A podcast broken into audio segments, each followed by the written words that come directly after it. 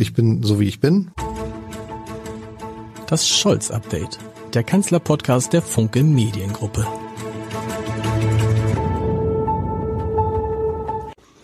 Herzlich willkommen. Mein Name ist Lars Heider und heute habe ich den Mann zu Gast, der im vergangenen Jahrzehnt so eng mit Olaf Scholz zusammengearbeitet hat wie wenige andere, der zwischenzeitlich sogar mal als Gesundheitsminister im Gespräch war, wenn auch nur beim ZDF, und der am Ende dann der Nachfolger von Olaf Scholz geworden ist in Hamburg. Ich freue mich sehr über den ersten Bürgermeister der Freien und Hansestadt Hamburg, über Peter Tschentscher. Lieber Tschentscher, toll, dass das geklappt hat.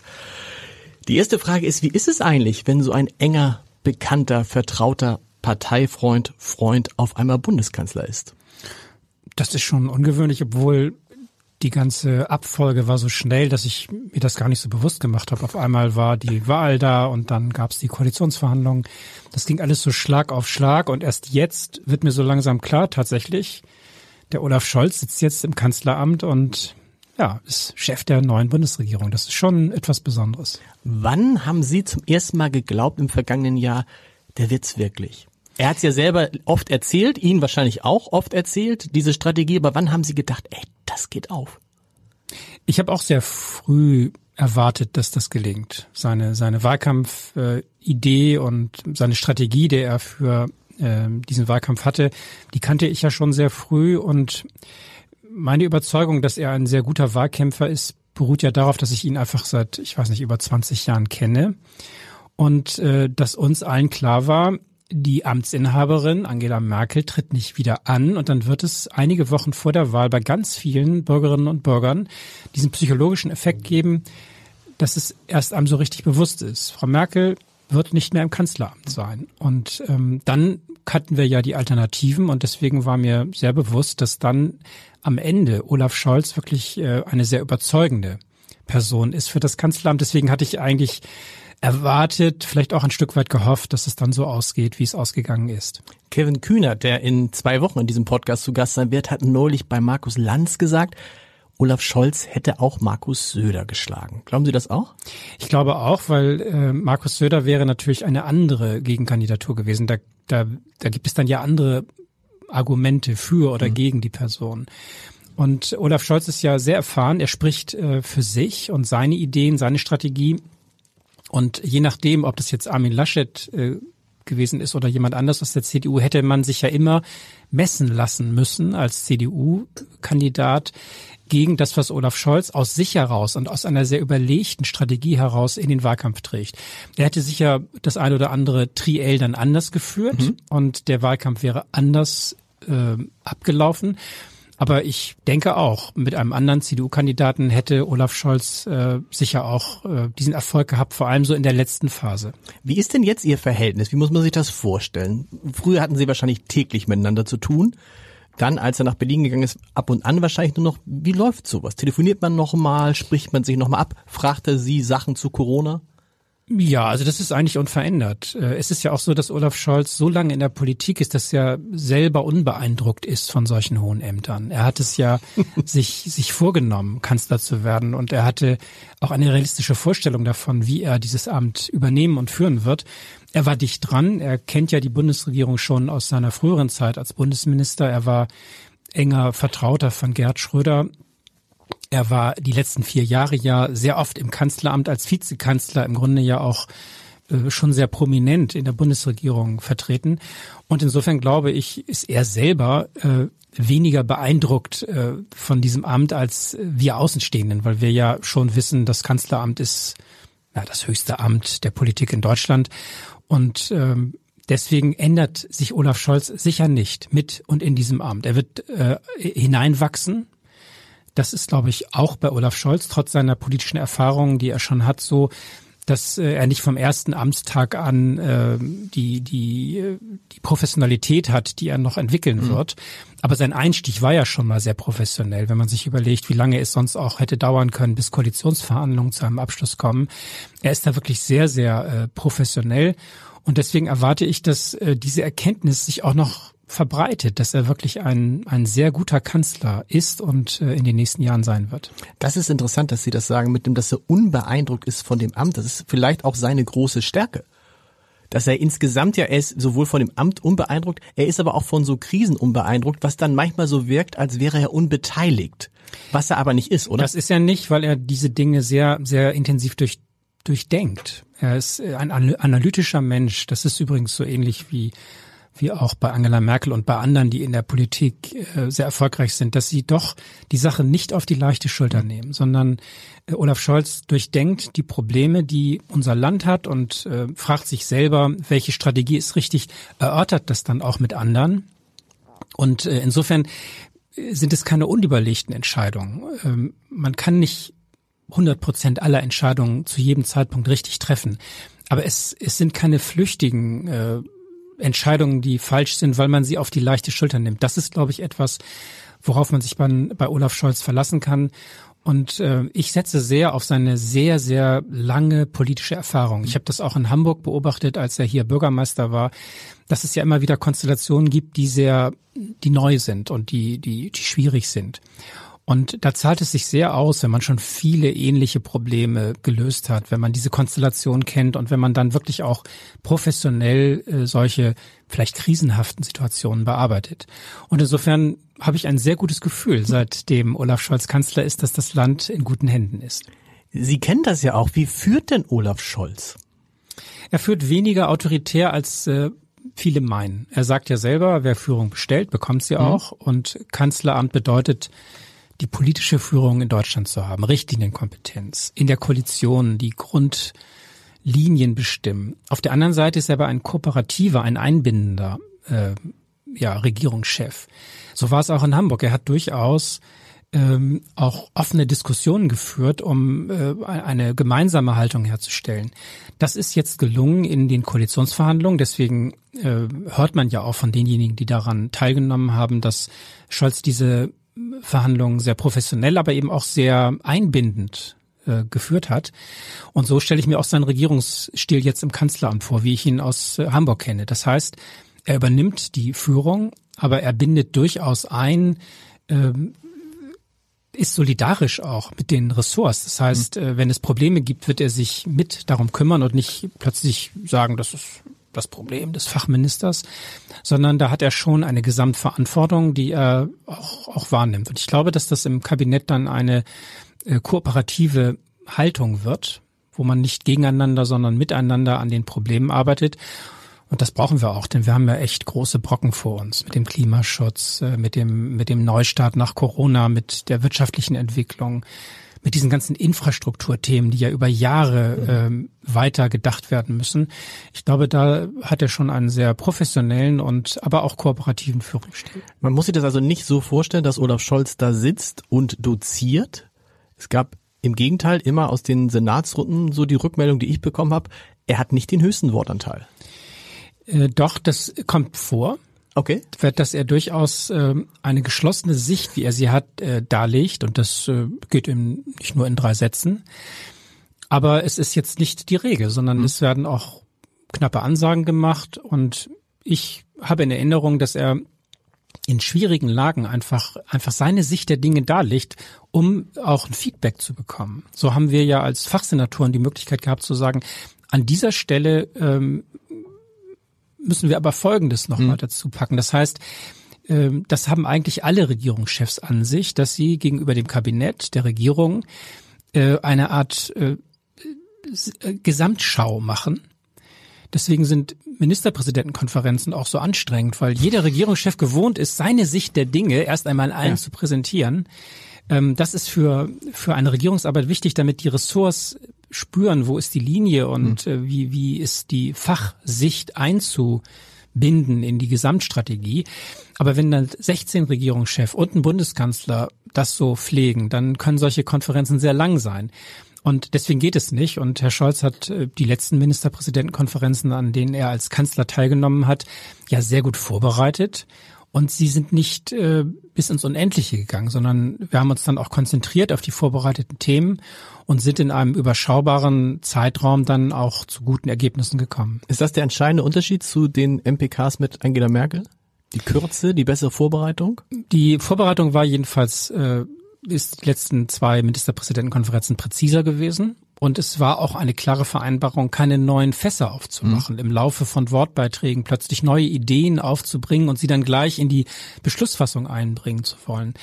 Sondern wir haben äh, ja gesagt, okay, über diesen Gesichtspunkt können wir auch beschließen, aber das geht nicht heute. Dafür müssen wir klären, ähm, was, was noch zu bedenken ist. Und dann wird das gegebenenfalls ein Beschluss für die nächste Sitzung. Das heißt, es ist etwas stärker, glaube ich, äh, vorstrukturiert worden und ähm, die beteiligten Regierungschefs, wie soll ich sagen, halten sich auch ein bisschen okay. stärker an diese Gesamtdisziplin, dass man jetzt äh, nicht wieder bis in die Nacht verhandeln möchte. Bei Ihnen hat man immer den Eindruck, Sie bräuchten diese MPKs eigentlich gar nicht. Sie gehen dahin, weil es sich so gehört, aber Sie machen ja in Hamburg, was Sie für richtig halten und wenn Sie das für richtig halten, das früher zu machen als andere, dann machen Sie es auch früher.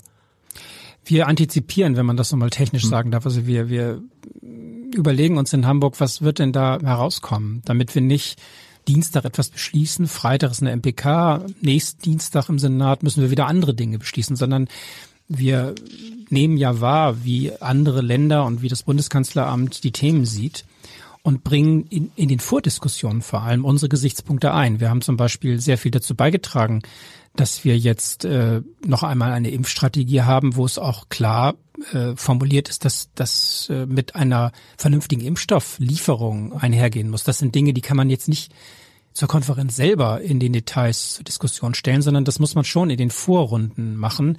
Davon gibt es einige. Jede Ministerpräsidentenkonferenz hat mehrere Runden, in denen in verschiedenen Kreisen vorbereitet wird. Einmal nur die Ministerpräsidenten ohne das Kanzleramt, dann die sogenannte A- und B-Seite, also die CDU und die SPD geführten Länder äh, äh, vereinbaren sich im Vorwege. Und dann gibt es noch äh, ja, wie soll ich sagen, informelle vorherige Gespräche zwischen also mir und meinen SPD-Kolleginnen und Kollegen. Mhm. Und in diesen Phasen, dort bringen wir alles ein, was wir aus Hamburger Sicht äh, für, für wichtig halten. So, und dann ist das in den Beschlussvorschlägen in der Regel schon so gut ähm, aufgenommen, dass wir jetzt da keine großen Schlachten mehr schlagen müssen, wenn die Konferenz selber beginnt. Aber bräuchten Sie das um in Hamburg eine vernünftige Corona-Politik zu machen? Nein.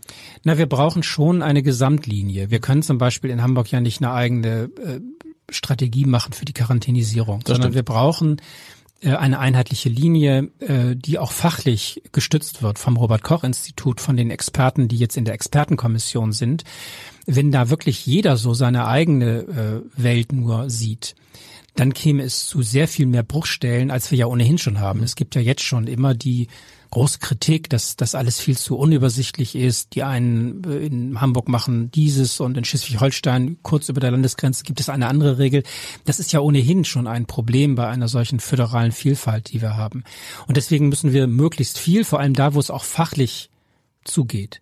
Dort müssen wir einheitliche Maßstäbe und Linien finden. Das ist jetzt bei der Quarantänisierung zum Beispiel der Fall, bei der Frage, welche Kontaktpersonen sollen überhaupt in Quarantäne gehen. Da bin ich auch sehr froh, dass das gut vorbereitet ist, jetzt durch eine Expertenkommission, in der wirklich alle Disziplinen eingebunden sind. Nicht einzelne Experten aus einer bestimmten Sicht nur, sondern eine ganz breite, ähm, eine ganz, ein ganz breites Spektrum an Wissenschaftlerinnen und Wissenschaftlern, die äh, untereinander dann auch eine, eine gründliche Diskussion führen und zu Empfehlungen kommen, unter denen dann steht, alle 19 Mitglieder haben zugestimmt, mhm. damit wir als Politik auch eine klarere Leitlinie bekommen, was die Wissenschaft in dieser Phase der Pandemie für, für richtig hält. Denn Einzelmeinungen sind ja immer hilfreich, aber am Ende kann man sich nicht an 19 unterschiedlichen Einzelpositionen orientieren, sondern das ist schon hilfreich, wenn sich die Experten dann gemeinsam mit dem Robert Koch Institut auf eine Grundbeurteilung ähm, ja, zusammenfinden. Und das ist jetzt auch etwas, was uns die Sache ein bisschen leichter macht. Wir kennen die Expertenkommissionsergebnisse schon vor der Konferenz und können dann äh, in unseren Beschluss Vorschlägen schon darauf eingehen. Und diese Experten sind ruhiger geworden in den Talkshows, ist mein Eindruck. Vielleicht war einer der klügsten Schachzüge, dass man Henrik Streeck und Christian Drosten in dieses Expertengremium genommen hat, weil mir immer den Eindruck hatte, die beiden widersprechen sich, was sie oft nicht getan haben, aber jetzt wirkt es tatsächlich, wie aus einem Guss wird zu viel gesagt, aber da ist eine Sollbruchstelle, gibt es da weniger. Ja, es ist ja auch nicht nur ein Schachzug, sondern es ist eine, eine Grundüberlegung, dass es ja in der Wissenschaft genauso unterschiedliche Herangehensweisen, Sichtweisen gibt wie in der Politik und in anderen Feldern. Wissenschaftlerinnen und Wissenschaftler haben nur eine, sagen wir mal, vernünftigere Art, evidenzbasiert zu erörtern. Und äh, es ist schwierig, wenn Sie einen Experten vor sich haben, der in seinem Bereich sich sehr gut auskennt, dann als äh, politischer äh, Vertreter oder als Laie mit dieser Person von dir zu diskutieren. Ein anderer Experte kann ganz anders äh, mit eigenen Daten und Studien dann äh, dieses Expertengespräch führen. Und ich glaube, das führt auch die Wissenschaftler äh, schneller zu Erkenntnissen, als wenn das über Talkshows läuft über, oder über bidirektionale Gespräche. Es ist ja auch so schon der Fall gewesen, dass Virologen untereinander gesprochen haben. Und dennoch ist es eine kluge Idee, in diese Expertenkommission die wesentlichen Stimmen, die es gibt, einzubinden, damit verschiedene Sichtweisen, aber eben am Ende dann doch die wissenschaftliche Sicht auf die Pandemiesituation ähm, geschlossen erfolgen kann. Das hat uns die letzten beiden MPKs, glaube ich, erleichtert dass wir sagen konnten, die Wissenschaft, in die das Robert Koch Institut einbezogen ist, sieht die Lage so, so dass wir im Grunde aufsetzend dann überlegen können, welche Schlussfolgerungen müssen wir ziehen als Politik. Wenn man Olaf Scholz lange kennt, dann hat man erwartet, dass er so ist, wie er jetzt ist, sehr nüchtern, sehr sachlich und trotzdem fand ich, hat er fast noch mal eine neue Stufe erreicht. Wenn er nach der MPK gesprochen hat, auch sein, bei seiner Neujahrsansprache hatte ich das Gefühl, diese zehn Minuten waren das zehn Minuten waren auf einer auf einer Tonhöhe. Was ich damit sagen will, ist, man sieht, man merkt ihm gar nicht mehr an, ob es ihn irgendwie bewegt. Bei Angela Merkel hat man gemerkt, dass sie dann gesagt hat, nehmen Sie es ernst, es ist ernst. Man merkt ihm schon, dass es, dass es ernst nimmt. Er bringt aber aus meiner Sicht, Sie verbessern mich gleich, auch eine optimistische Note mit rein. Also er sagt nicht immer nur, es ist ganz schlimm, es wird ganz furchtbar, sondern letztendlich kommt immer so eine Botschaft auch mit dabei rum, wir schaffen das, wir sind auf einem guten Weg, ich bin optimistisch. Ist das die Strategie, den Leuten schon zu sagen, pass mal auf, es ist ernst, aber wir sehen dass es auch irgendwann zu Ende gehen wird. Ich will das jetzt nicht negativ oder positiv abgrenzen mhm. zu dem Stil, den Frau Merkel hatte. Frau Merkel hat ist eine andere Person, eine eine Person, die auch äh, auch eine andere Emotionalität vermittelt. Aber sie hat natürlich genau das, was Sie eben über Olaf Scholz gesagt haben, Herr Haider, dass er einerseits nüchtern und analytisch ist, auf der anderen Seite auch Zuversicht vermittelt. Das ist ja auch das gewesen, was Frau Merkel in ihren Ansprachen getan hat, auf eine andere persönliche Art mhm. und Weise aber letztlich dann doch äh, in dieser Aufgabe einer Regierungschefin, eines Regierungschefs zu erklären, warum wir etwas tun und auch die, die Botschaft rüberbringen, dass wir einen Plan haben. Denn ähm, das ist ja das Ziel von Politik. In so einer unübersichtlichen Lage, in einer in einer schwierigen Situation auf unsicherer Datenlage dann doch eine rationale Strategie zu entwickeln und sie gut zu erklären. Das hat Frau Merkel gut getan. Das äh, macht Herr Scholz auf seine Art. Und mir liegt natürlich jetzt als, äh, wie soll ich sagen, als Hanseat und wir im Norden mit etwas äh, nüchternerer Herangehensweise, mir liegt es natürlich sehr, dass Olaf Scholz mit sehr einfachen, kurzen, klaren Gedanken das äh, darlegt, was darzulegen ist und dann über, über sein Wording und über die Attitüde, also die Art und Weise, wie er spricht und wie er blickt dabei, mhm. äh, dann schon vermittelt, ähm, niemand muss sich fürchten. Wir haben einen Plan und äh, wir werden diese Krise überwinden. Das ist so, als wenn Frau Merkel ausspricht, wir schaffen ja. das, ist das eine, eine, äh, wie soll ich sagen, eine andere, aber eine genauso wirkende Kommunikation, die Olaf Scholz in seiner Art macht. Kann man sagen, Olaf Scholz ist nüchtern, aber eben auch optimistisch und zwar immer? Er ist, er ist, glaube ich, optimistisch, er ist vor allem realistisch. Und ähm, er ist auch etwas emotionaler, als wir auf die Entfernung annehmen. Ich glaube schon, dass er die Zwischentöne spürt und dass er auch ähm, eigene Emotionen ist vielleicht etwas äh, falsch gesagt, er bringt Ambitionen ein. Mhm. Ihm, ist, ihm sind die Dinge wirklich wichtig und das sie gehen gut. ihm auch nahe. Ja. Ähm, aber es ist eben, man kann ja emotional sein und sich die Dinge dann doch nicht so äh, anmerken lassen. Ich erinnere mich daran, dass, äh, dass Helmut Schmidt mal gefragt wurde äh, nach dieser Landshut-Befreiung, mhm. ob er nicht auch emotional war.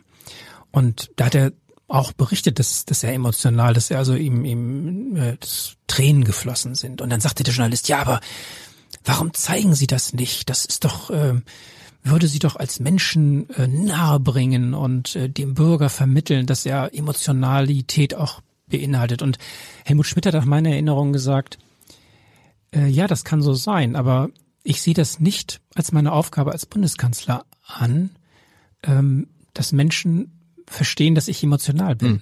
sondern er hat im Grunde ausgedrückt, nach meinem Verständnis, ich habe in diesem Amt eine, eine Führungsaufgabe und da, selbst wenn es zur, zur härtesten Krisensituation kommt, es ist nicht meine Aufgabe, Emotionalität zu verbreiten. Nein, ich glaube, das, das Letzte, was man, man Professionalität genau. und die Zuversicht, da hat jemand die Dinge im Blick, nimmt sie in die Hand und löst sie so gut es geht. Das ist das, was äh, mit diesem Amt verbunden ist aus der Sicht von Helmut Schmidt. Und ich glaube, in so einer Sichtweise würde auch Olaf Scholz seine Amtsführung beschreiben. Man will den Bundeskanzler als Bundesbürger nicht weinen sehen. Das möchte man nicht, weil man, ich glaube, man würde es dann, also vielleicht kann man das einmal machen, aber man würde es dann schon mit der, man würde schon Sorgen bekommen. Mir ging es so, als äh, Herr Müller in Berlin irgendwann in einer Pressekonferenz über die Grafiken, Corona-Grafiken, plötzlich sagte, ah, das versteht doch keiner mehr und das sieht man doch nicht mehr und ich weiß gar nicht mehr. Und da hatte ich den Eindruck, er hat die Kontrolle verloren. Und genau das will man ja als Bürger nicht.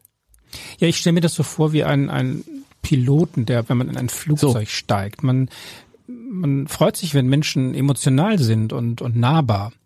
Aber von einem Piloten erwarten und erhoffen wir, dass er die Dinge im Blick hat, dass er cool bleibt, auch wenn es mal kritisch wird, dass er weiß, wie der, wie, wie die Maschine fliegt und was zu tun ist, wenn es einen Zwischenfall gibt. Da, da erwarten wir Coolness, höchste Konzentration und äh, nicht Emotionalität. Und so verstehe ich auch das Amt eines Bundeskanzlers. Ein, eine, eine zentrale Schaltstelle, äh, gerade in Krisensituationen, wo es professionell zugehen muss, wo eben gerade nicht abgelenkt werden darf durch, durch Aufregung, Emotionalität oder eben auch Nebenfragen. Und insofern äh, denke ich, dass Olaf Scholz dort ein Amtsverständnis hat, was jedenfalls sehr ähnlich ist dem, ähm, das Helmut Schmidt vermittelt hat. Und Angela Merkel auch. Trotzdem sagt Ralf Brinkhaus, der Fraktionsvorsitzende der CDU im, in, der, in der Bürgerschaft, also im Bundestag, er findet, er bringt sich zu wenig ein in die Corona-Krise. Da hätte, äh, das hätte Angela Merkel und das hätte Helge Braun viel besser gemacht und man würde weder Olaf Scholz noch Wolfgang Schmidt genug sehen. Finden Sie das auch? Nein, ich weiß ja, dass das im Hintergrund anders ist. Ich habe mit beiden ja schon äh, Gespräche geführt, unabhängig von Konferenzen, sondern einfach zur, zur Einschätzung der Lage. Äh, nur weil jemand nicht auf der Bühne sitzt und laut über Corona spricht oder vor einer Kamera erörtert, heißt es ja nicht, dass er sich nicht kümmert. Und äh, sowohl Wolfgang Schmidt wie, äh, wie Olaf Scholz sind sehr eingebunden in die, in die Erörterungen, die es gibt.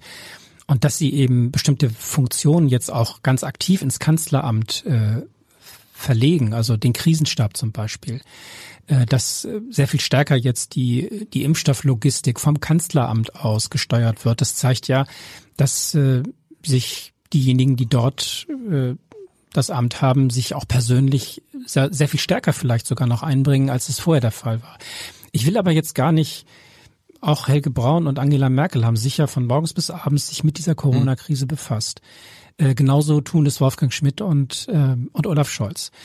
Äh, und ich glaube, wir sind, wir können froh sein, dass wir in einem Land leben, in dem in diesen Krisenjahren Professionalität im Kanzleramt herrscht und nicht delegiert wird im Sinne von, das soll mal der Gesundheitsminister entscheiden und äh, dann sollen die Länder eben sehen, wie sie klarkommen.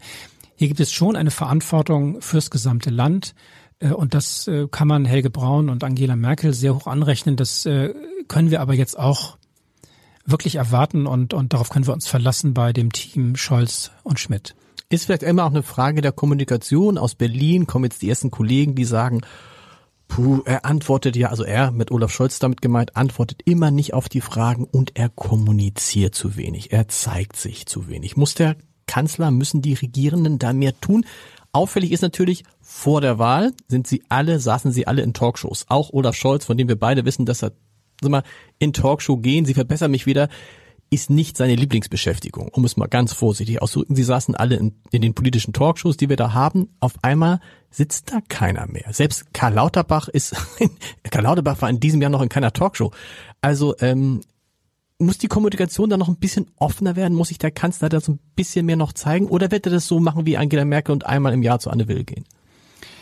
Das äh, ist ein gutes Beispiel dafür, dass äh, Kanzlerinnen und Kanzler nicht über Talkshows äh, kommunizieren, sondern wenn sie etwas zu sagen haben, können sie Regierungserklärungen geben, sie können in Pressekonferenzen ihre Statements sehr, sehr wahrnehmbar vertreten. Das ist ja der Unterschied. Wenn ich als Abgeordneter um Aufmerksamkeit ringen muss, ähm, ist natürlich die Talkshow eine, ein gutes Format. Ist das so? Gerd Schuld hat neulich gesagt, es geht eigentlich gar nicht ohne. Wenn du bekannt, also er hat sinngemäß gesagt, wenn du bekannt werden willst, dann musst du in Talkshows gehen.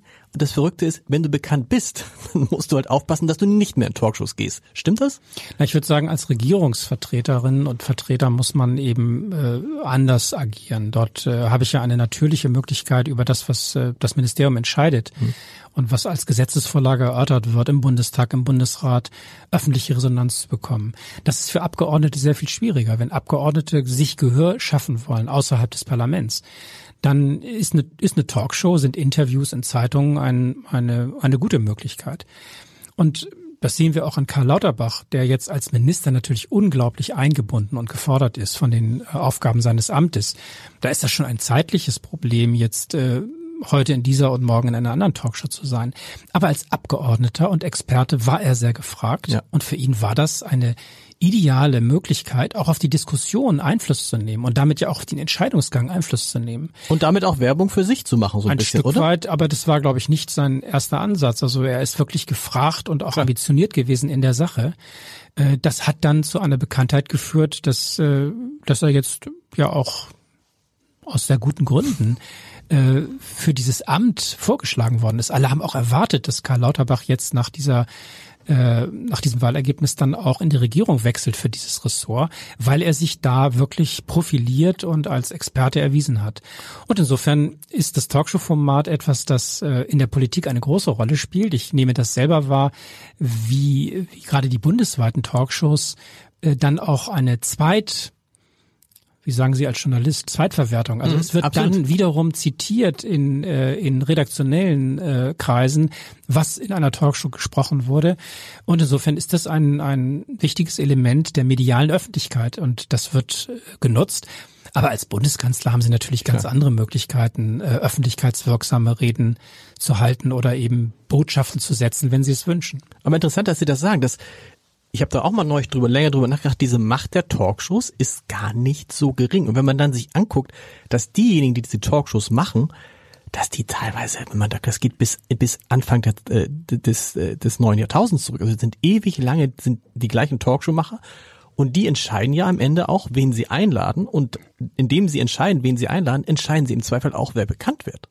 Oder? Und sie entscheiden darüber, welche Themen gesetzt genau. werden, worüber gesprochen wird, auf welche Art und Weise gesprochen wird. Die Moderation dieser Talkshows kann ja sehr inhaltlich und offensiv sein. Markus Lanz zum Beispiel ist ja inhaltlich sehr offensiv, mhm. geht äh, seinen eigenen Fragen konsequent nach und ist empört, wenn die Antworten nicht dem entsprechen, was er erwartet. Andere Moderationen sind eher zurückhaltender im Sinne von moderieren. Ich lasse die Talkshow-Gäste gegeneinander argumentieren und dann wird sich schon ein Ergebnis zeigen. Aber ich gebe Ihnen sehr recht, dieses Format äh, hat eine große mediale Wirkung und wenige Akteure haben eine große Möglichkeit, dieses, äh, diese Wirkung auch zu lenken oder zu gestalten. Das ist eine Frage der Gäste, die eingeladen wird, eine Frage der Themen, eine Frage der, äh, des Ablaufs, welche Fakten eingebracht werden, was hinterfragt wird und was hingenommen wird. Also das ist schon ein eigenes, wie soll ich sagen, ein eigenes politisches, eine eigene politische Kraft, aber Gott sei Dank ja nicht die einzige. Hm. Wir haben die redaktionellen Printmedien, wir haben die offiziellen Nachrichtensendungen, wir haben mittlerweile die sozialen Medien. Äh, das Wichtige an einer demokratischen Vielfalt ist eben die Vielfalt. Das heißt, ich würde nicht so weit gehen zu sagen, einzelne Talkshows bestimmen, worüber in Deutschland gesprochen wird. Sie sind ein Faktor, aber das, was im Abendblatt steht, auch, äh, ist auch nicht ohne Wirkung. Ist auch nicht ohne Wirkung, genau. Und das, klar. was in den sozialen Medien die Influencer machen, die YouTuber machen, beeinflusst auch die Diskussion. Also wir sind Gott sei Dank in einer so großen, äh, vielfältigen, freiheitlichen Informationsgesellschaft, dass äh, nicht einer alleine bestimmt, äh, wie die Stimmung und wie die Diskussionsrichtung ist. Was allerdings ja auch ein Problem wieder ist. Diese Riesenvielfalt der Informationsmöglichkeiten ist ja auch zum Teil erschlagend. Also wenn ich äh, in den sozialen Medien mir überlege, was dort alles so gleichzeitig auf mich einwirkt. Äh, Wenn ich dann noch die Zeitung lese, Fernseh schaue, dann bin ich ja quasi hin und her gerissen hm. hinter all den Sichtweisen und deswegen glaube ich, ist es auch schwieriger für die Bürgerinnen, für die Bürger, äh, zum Teil sich gut zu orientieren. Wir haben nicht nur gut aufbereitete Informationen, wir haben nicht nur selbstkritische, reflektierende Darstellungen, sondern wir haben eben auch viel Meinungsmacht äh, durch, durch Influencer, durch bestimmte äh, Akteure im, im Netz vor allem. Und insofern ist die Orientierung etwas schwieriger geworden. Auf der anderen Seite ist es eine, eine gewisse Sicherheit, dass nicht, äh, sagen wir mal, unzulässig die öffentliche Meinung in eine ganz bestimmte Richtung gedreht wird. Andererseits würde man sich fast manchmal wünschen, wenn es sowas wie dieses, was es früher gab, dieses Lagerfeuer, dieses mediale Lagerfeuer geben könnte, weil man dann wenigstens, wenn man sich dann wenigstens verständigen könnte auf gemeinsame Grundpfeiler dessen, was man spricht. Sie haben es gerade erzählt, dadurch, dass das alles so durcheinander geht und es verschiedene Ansätze gibt und so, redet man ja oft auch aneinander vorbei.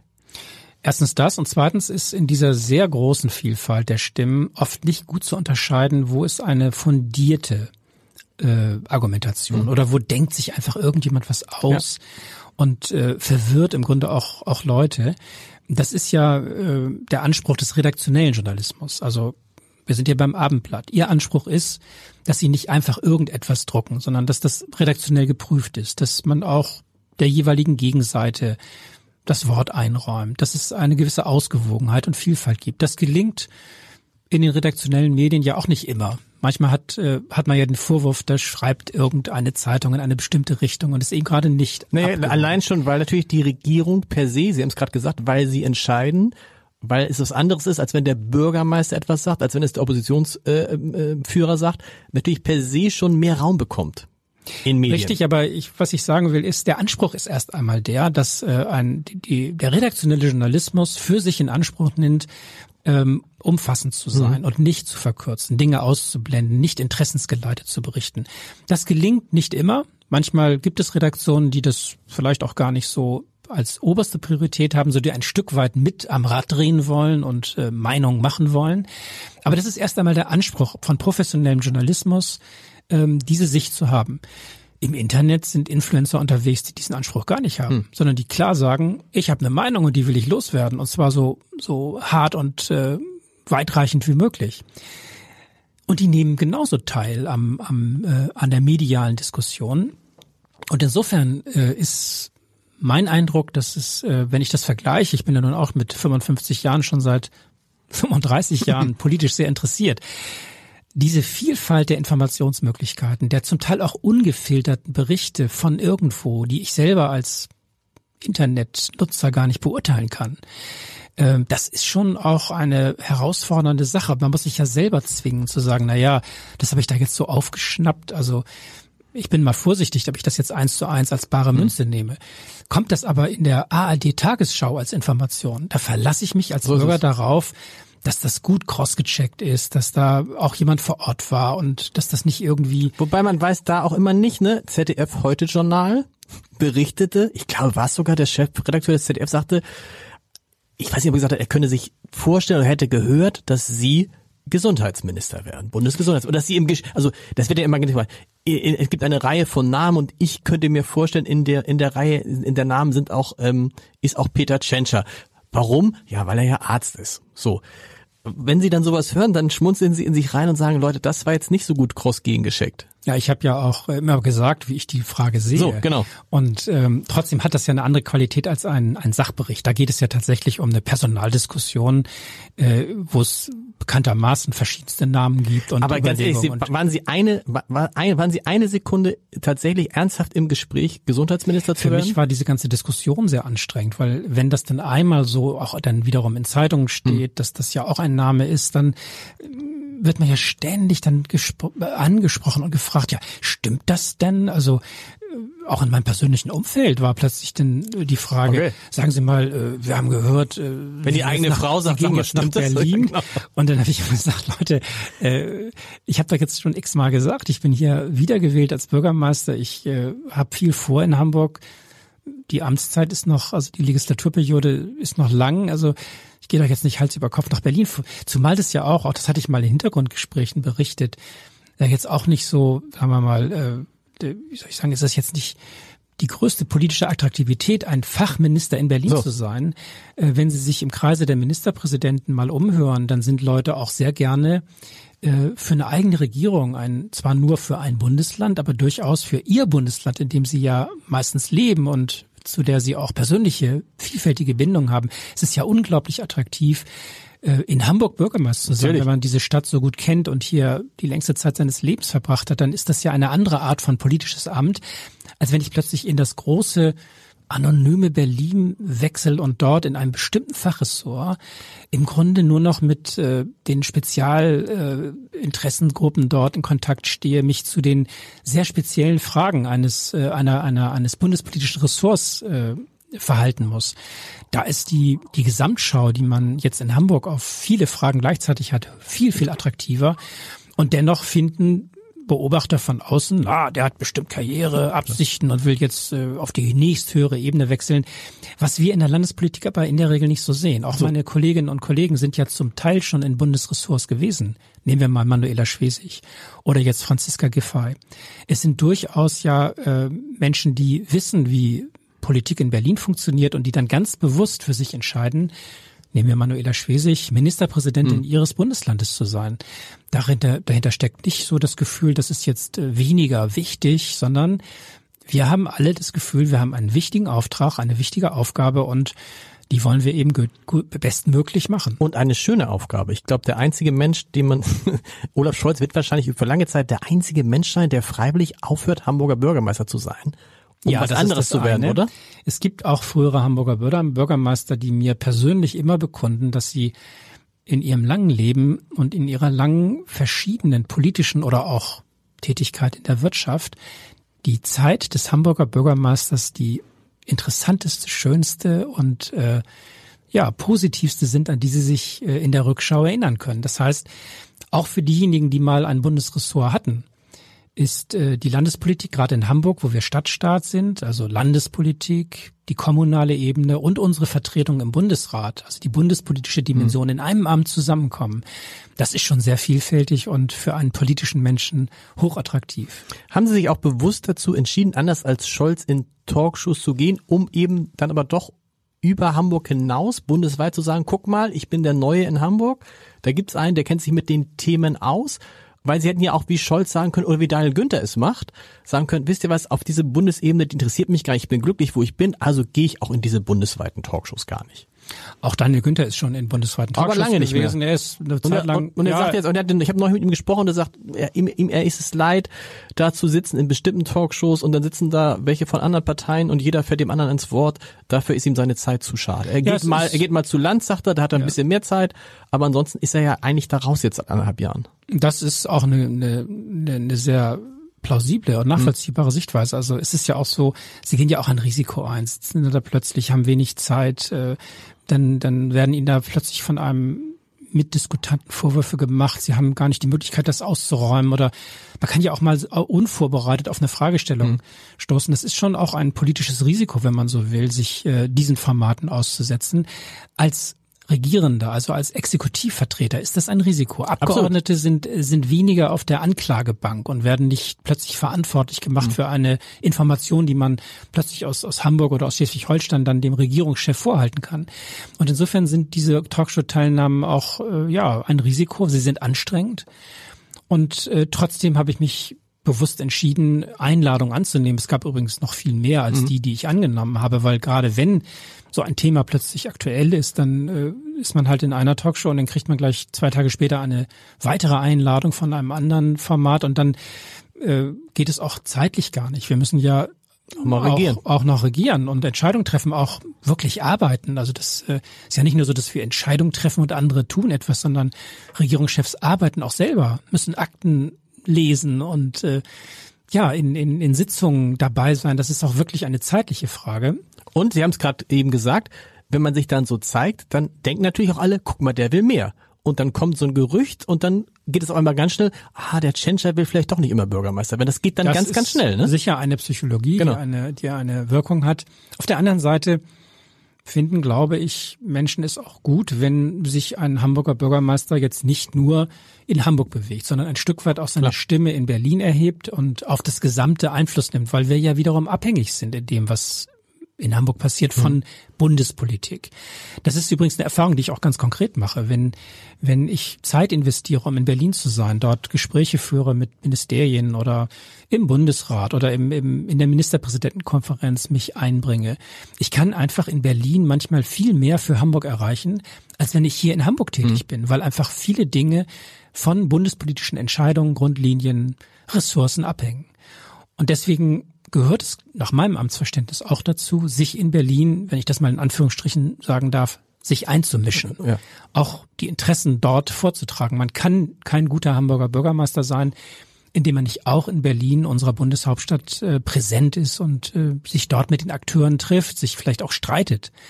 Denn ähm, das wird auch wahrgenommen von anderen, ob ein Land sich äh, überzeugend präsentiert, ob äh, wir verstehen zum Beispiel als Ministerpräsidenten der Länder, warum ein bestimmtes Bundesland sagt, wir müssen diese Frage so entscheiden, mhm. weil und dann äh, kommt entweder eine schlüssige, eine überzeugende Argumentation, der man dann auch folgt, wenn die Interessen vielleicht woanders liegen, oder ob da einfach nur jemand sitzt und äh, anwesend ist. Das ist schon auch eine, ein, ein wichtiges Element für die Entscheidungsbildung anderer. Und deswegen bin ich sehr gerne auch in Berlin. Es gibt dort eine sehr aktive Landesvertretung, die mich unterstützt.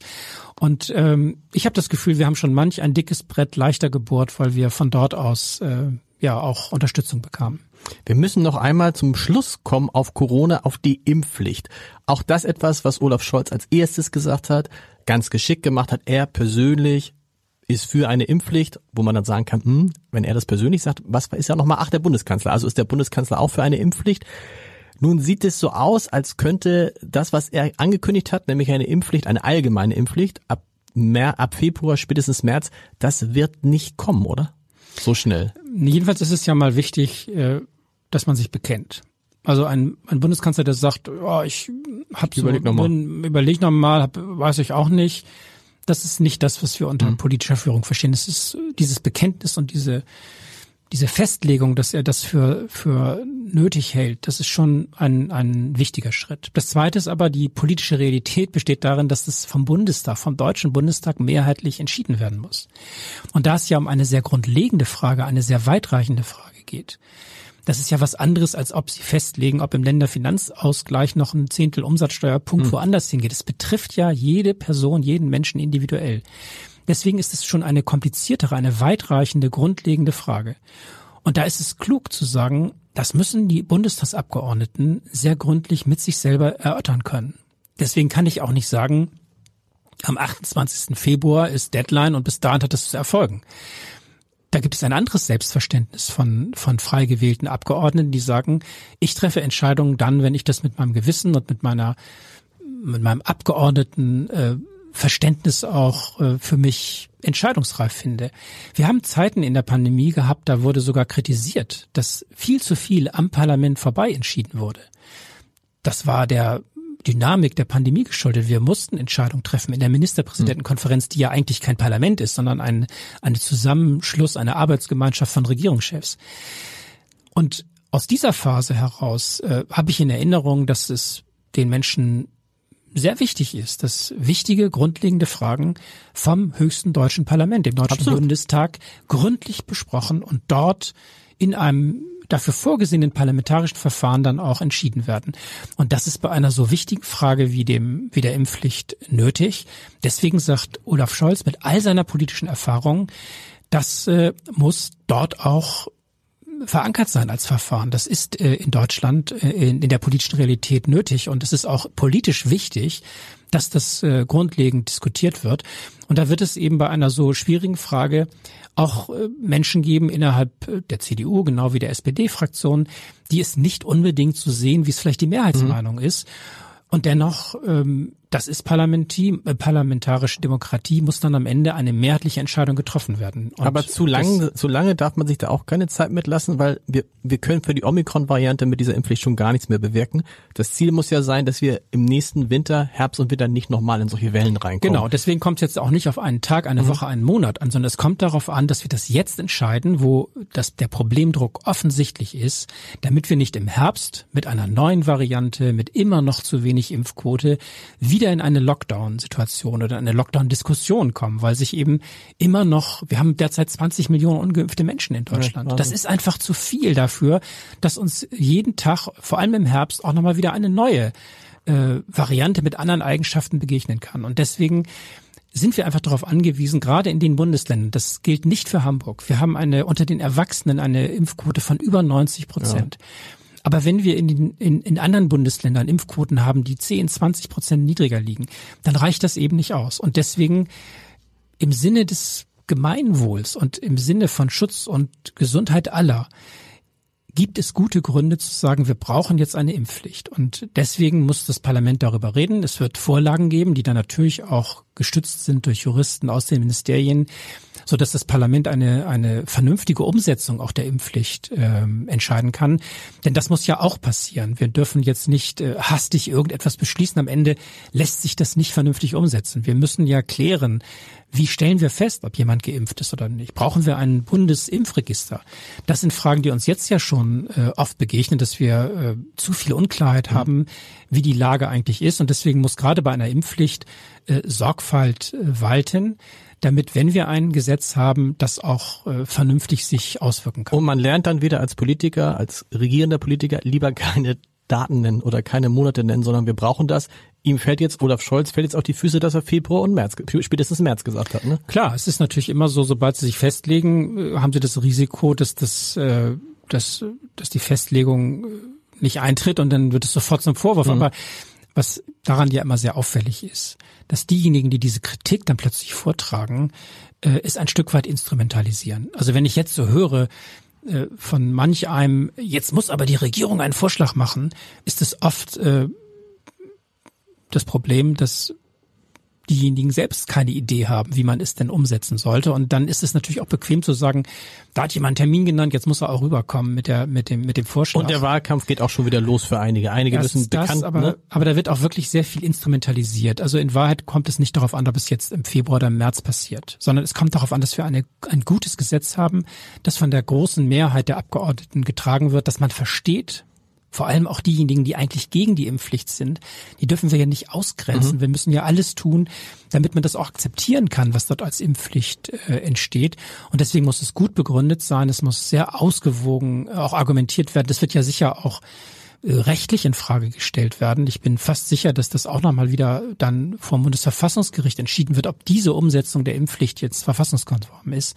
Und deswegen gilt hier wirklich Sorgfalt in den Tag zu legen. Wir müssen uns für den Herbst wappnen damit wir nicht, nachdem wir hoffentlich die Omikron-Welle überstanden haben, dann im Herbst wieder in eine solche Spirale von neuen Varianten und der Überlegung kommen, wie können wir bloß unsere Gesundheit mhm. im Gesundheitswesen sozusagen äh, schützen.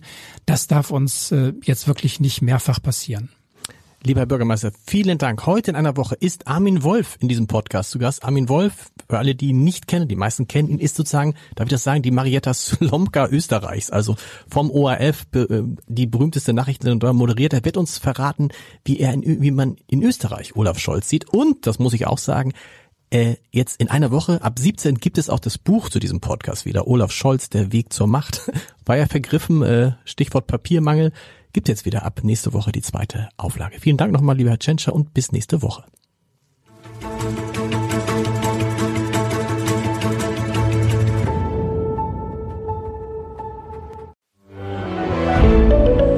Ein Podcast von Funke.